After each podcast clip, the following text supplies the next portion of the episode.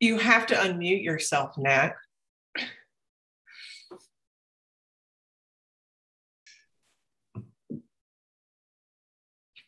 that better? Good afternoon, Nat. How are you? I am well, thank you. I was just reading um, some inspiring poetry by Lawrence Ferlinghetti. You have to be in a certain mindset to get that stuff. Okay. Highly you've recommend got, it. you've got your winter coat on. What's the temperature? Oh, it's it's mild. It's only uh, 54 degrees. It's okay. uh, temperate. temperate. Okay. We look so lovely. we have earrings. eye makeup. I oh, I didn't do that eye makeup. I didn't do well, It's easier for you. See, for me, when you have a few wrinkles, it's you don't know if you should open it and do it or go over a wrinkle. It's tricky. well, I I am glad that um, to spend some time with you again. And today we are recording. Uh, uh, yeah, and um, you know the idea of this chat is to just share knowledge and talk about really your experiences. You have a lot to share, and I've really Wait, enjoyed. Aren't we both sharing our experience? We are, we are, but but you know, you're you're the mentor, and everyone listening is a mentee, I suppose. Oh. So. All of you are so neat, and I can't you know, I heard what people said the other day, but it's hard to picture myself in that role. No, you uh, you you have a lot of wisdom and um, just getting some information out to create conversations and discuss. And this this is part of the W fencing initiative. Um, I know that you have been active and and uh, participated in some of the meetings. Uh, what made you decide to to be recorded? Is it is it the W fencing initiative? Is what's why why are you here? And you can't blame me. well, it's largely in your lap, but a little bit. It was a conversation with my very bright granddaughter, who um, is at Cal Poly right now, and she had an assignment to record a presentation. It's a private presentation. And she has spoken before national groups. She's very active politically. And she was all of a sudden a nervous wreck to do this. So we talked about how you can insert yourself into this process. And we talked about not thinking about the recording, which I just realized you're already recording, aren't you? um, and we tried to picture the group we would normally be speaking with. So it was the uh, Yikes phenomenon, the egg teaches the chicken. So in listening to her, I thought, oh, maybe I'll just focus on looking at you and pretending there is a group here. And um, as we talk, I'll just express some thoughts that I've entertained over some time. And the egg teaches the chicken. So that's the theme for our talk today. and um, uh, explain to us where you first heard about the egg teaches the chicken. From my grandmother, who um, migrated from Russia and um, had a lot of Russian phrases in addition to all the Yiddish she spoke. And it, I found it very true, especially as I got older, that there were certain ideas that I had but my students very often had some kind of um, take on it that I hadn't thought about.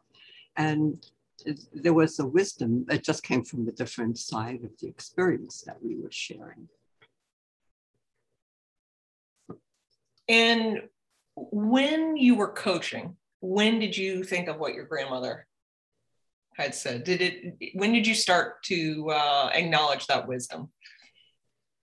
It probably came uh, various times when a student would say something or have an observation about an action that we were doing that hadn't really occurred to me, or the student felt a particular way about an action that we were engaged in. And um, because I was a different person, it really didn't matter that this was an intergenerational relationship. The student was younger than I. Um, it was just that student's viewpoint or that student's reaction to something. And it didn't matter, the student was probably decades younger than I. And so I just remembered some of those things and uh, incorporated them into my thinking and what I did. But mostly it, uh, it spurred me on to pay a lot of attention to the students and not just think of them as receptacles. It was, um, it was an interaction. We both had something to offer the situation. In my own coaching development and as i feel first of all really fortunate when uh, a student says let's work together. Let's see how far we can go. Um, mm-hmm. i feel like first that's an honor.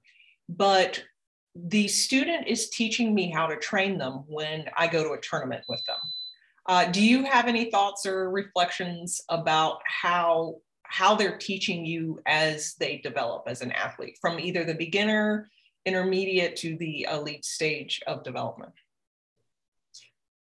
Well, one of the things has been, the, which is something I had thought about well before during my school days, that we tend to separate information.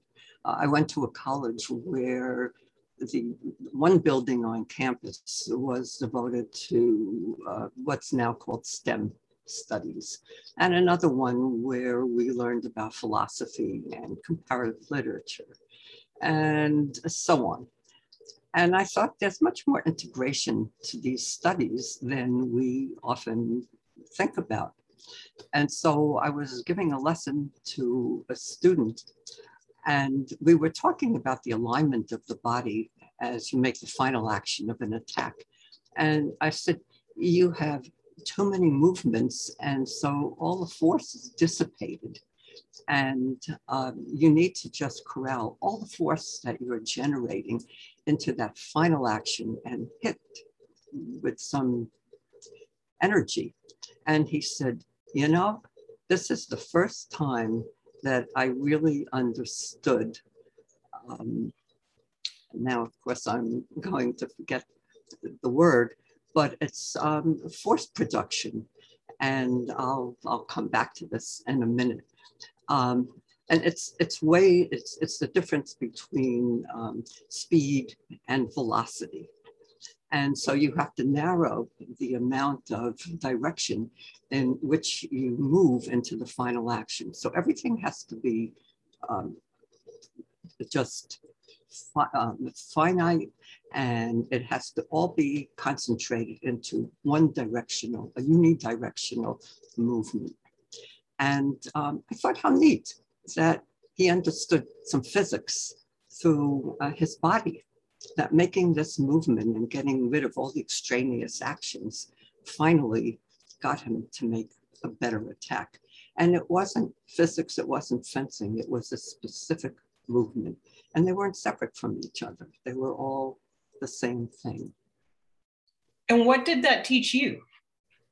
It taught me to look at actions more frequently from different perspectives and to not segregate information. Many of my students have been involved in music, and there are so many analogies in music to what we do in fencing. And a lot of it has to do with the quality of the movement, not just making a specific movement, but paying attention to the quality of it. So if you engage a blade, it's not just my blade touching your blade. It's the feeling of it. Is it a sudden action? Is it a staccato action? We come right off the blade. Do you linger? When you linger, do you pressure the blade a little bit? What is your next movement going to be? So, how does this movement, the engagement, act as a precursor into what it is you're going to be doing? So, if you want the person to parry you when you, you pressure the blade and then extend, then maybe you should pressure it uh, softly, just a little pressure, and then all of a sudden change tempo. Well, that's what we do in music. And so using that as analogy makes the student very comfortable because he or she plays an instrument, two instruments. And so it means something to them. They can translate from one experience to the other.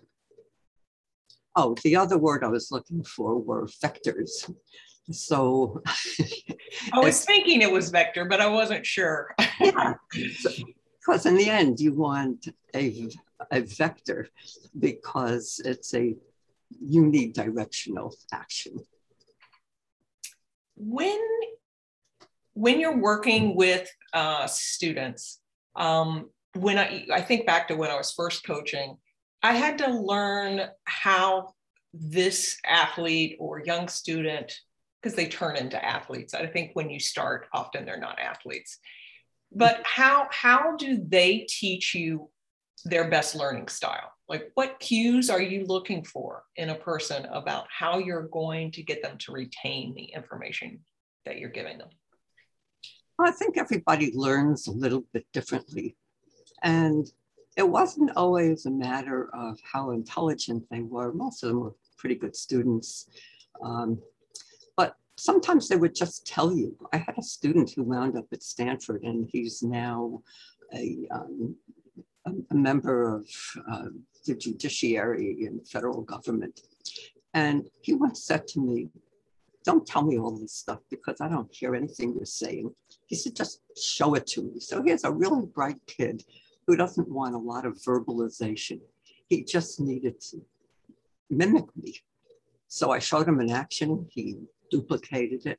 And he wound up on five world championship teams and lots of gold medals. And so he was very bright. He was a very good fencer. He was a fun fencer. But he learned without speech. We didn't talk.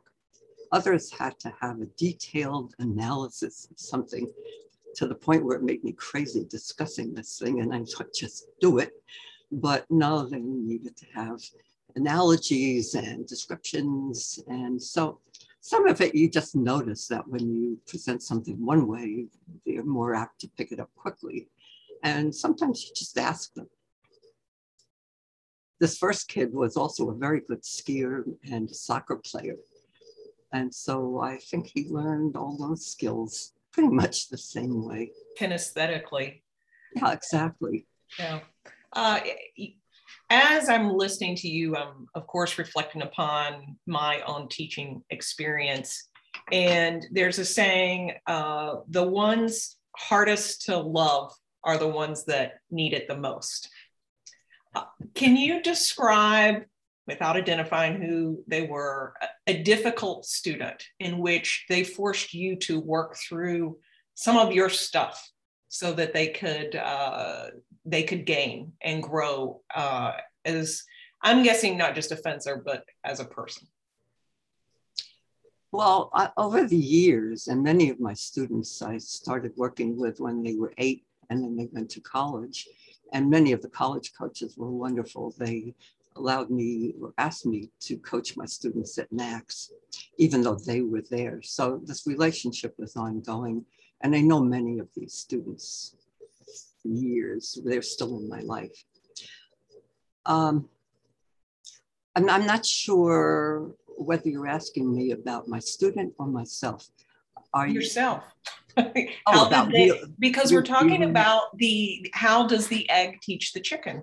So uh, you're the chicken here. how how did uh, some difficult moments impact your coaching development? Because um, we all of us have had difficult athletes that we've worked with, where we've tried multiple uh, ways to uh, get them to retain information either in a group or in an individual setting. Do you have a story of where you just stuck through uh, working with a, a, student or athlete uh, or advice around encouraging those coaches to, to keep finding different ways uh, to connect? I probably have to spend some time thinking about this, but one story that comes to mind is a student who I previously worked with somebody else, and the coach was wonderful, but um, there was some problems. And uh, I then began working with this student who's very talented and very accomplished. And one day we were working on a lesson and doing a drill. And I made an action and expected not anything in particular in response, but I expected the student would hit me. Um, she was a much better fencer than I ever was. And the student stopped. And I said, Why are you stopping? And she said, oh, Well, I wasn't sure what you wanted me to do. And I said, Well, this game is all about you hitting me and beating me to the action. And you know you're good enough to do that because right now the playing field is open. You could use anything. And she said, But I thought I was supposed to do a specific action. And we stopped and talked about that. And there were some things in this person's background that led her to think that the game had to be, in a way, very static. These were the actions I was expected to do. From her point of view, she was expected to do. And even though it were, she made a beautiful action and hit me, that wouldn't be sufficient because it wasn't the action I was looking for. And so it led us to conversations about how we enter the world in general. Do we always do what somebody else expects of us? Or do we arrive at a good conclusion our own way? Because we're different and we have different ways of looking at situations and different needs that we bring. And so I said to her, just any action. So I, I set up the action again. And of course, she killed me. But um, it was another one of those little tidbits that follows you, I think, in coaching. And they're little vignettes that you carry with yourself. And, um, you know, I can remember this particular student, but some of these incidents I don't particularly remember to whom to tag with this, but um, but I remember the situation. No, I, th- I think that that is uh, an interesting reflection um, on a, a, dominant coaching style too. I have also heard coaches, you know, say, you know, this is what I want now, or this, you know, that it, it's about what they want the athlete to do versus teaching the athlete to create and have a various awareness of a choice of responses.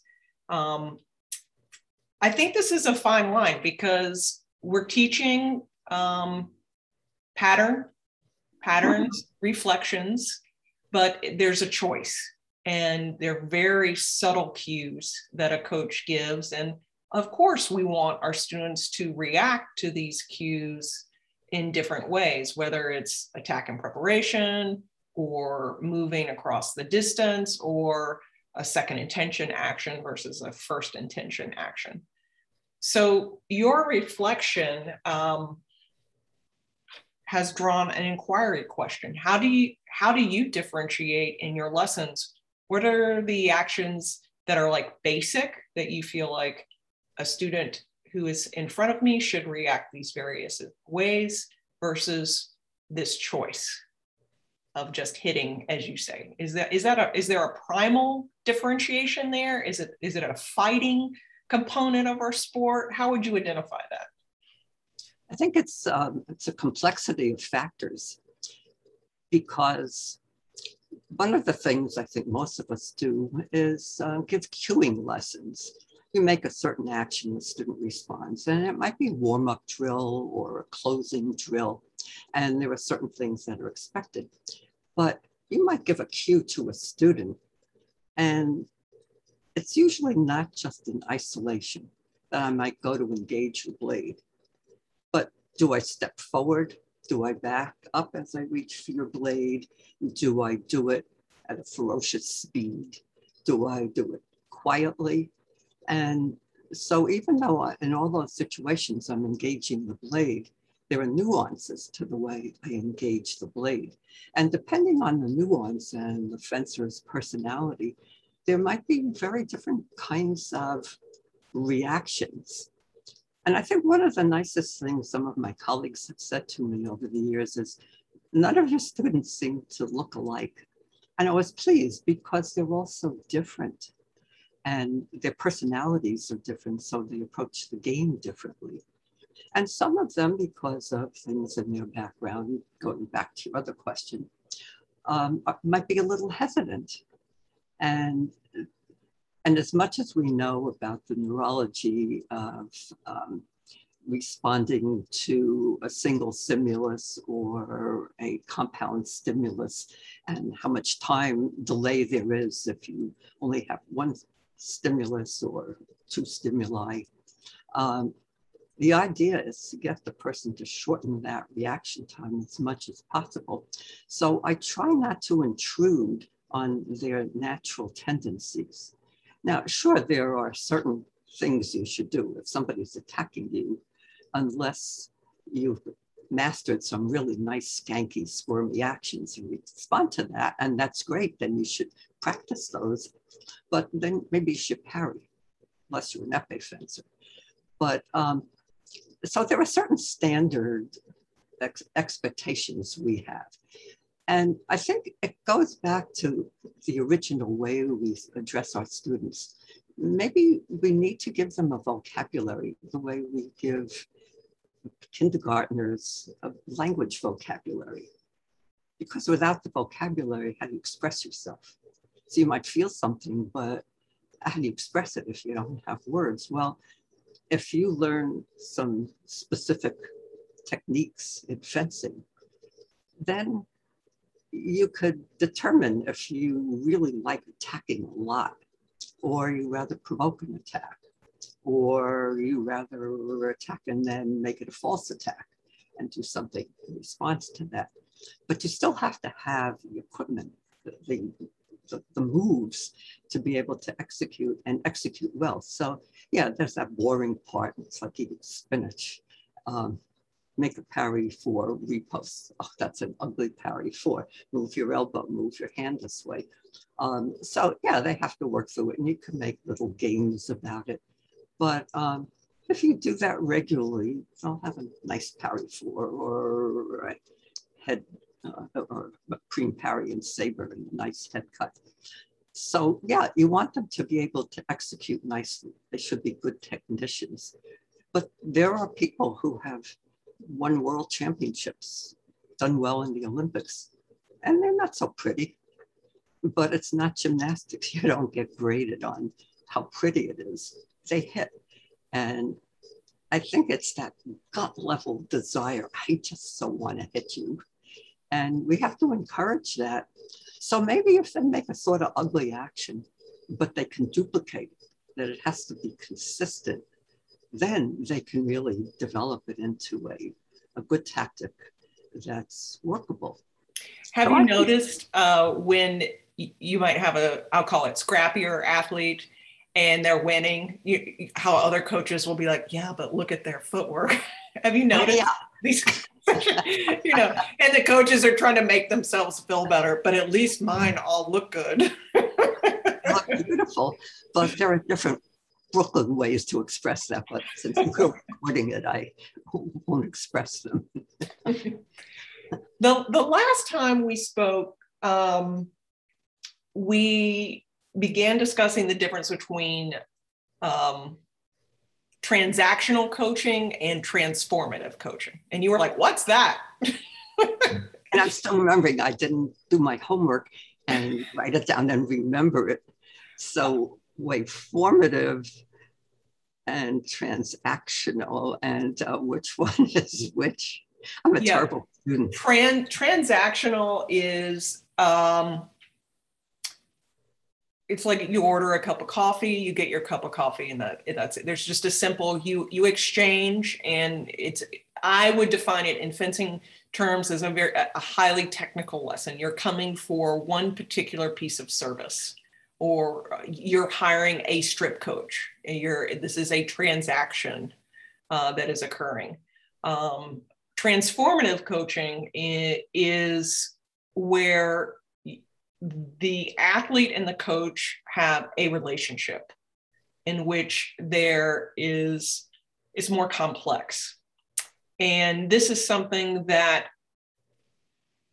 we're redefining our boundaries on quite frankly um, as the professionalization of our sport comes to terms because a lot of coaches like you said they become friends with their students um, but there has to be boundaries that exist mm-hmm. to differentiate the, the the professionalization.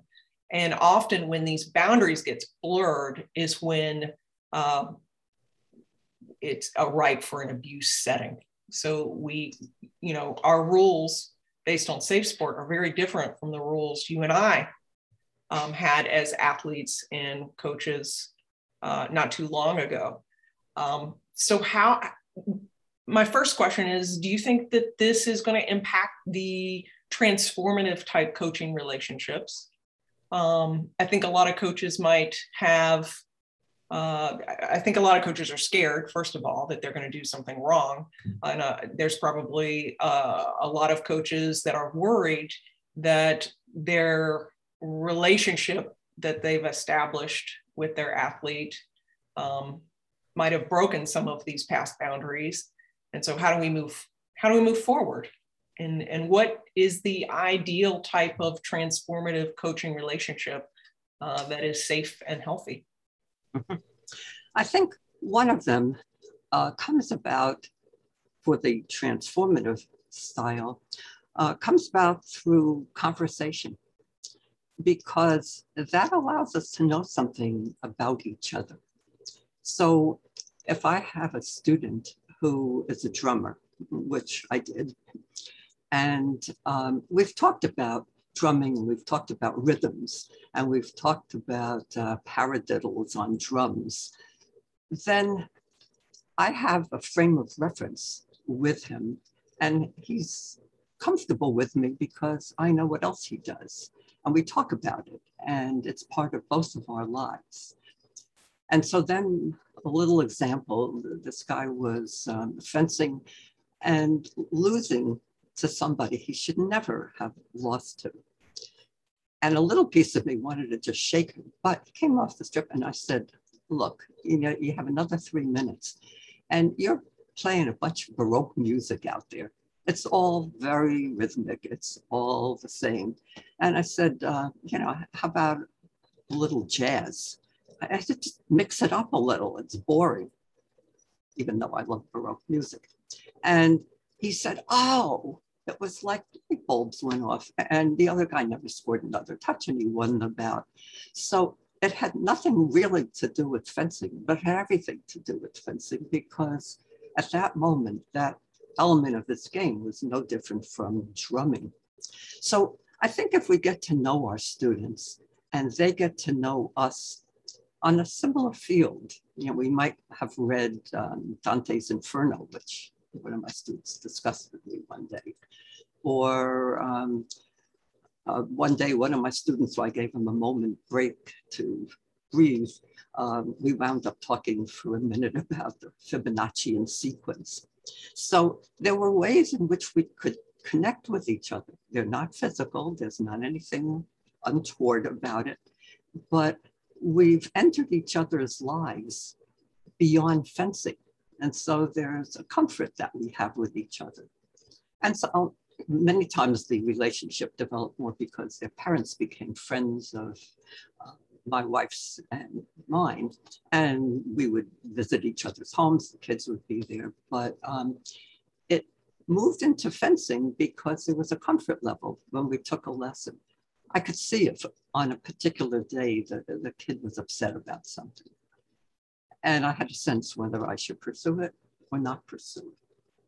And there was a time once when just this wonderful, sweet guy broke, he, he was just nasty to everybody. It was not this guy who was on, on the floor. And I said, why don't you go to the office? And I joined him a few minutes later and he just sobbed And I just kept handing him tissues. But I knew enough about his background to know exactly why he was crying. I didn't have to discuss it with him, and he knew I knew it. And so we just sat there for a while and went back out on the floor, and things were better. So I think we can insinuate ourselves in each other's life, the students and the coaches, without sharing inappropriate things. I don't have to talk about the past of my life in ways that um, a young kid doesn't have to know about.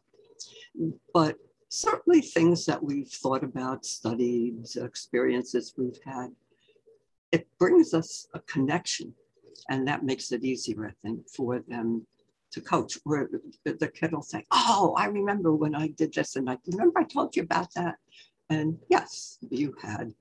So that's on a verbal level. The physical level has changed a little.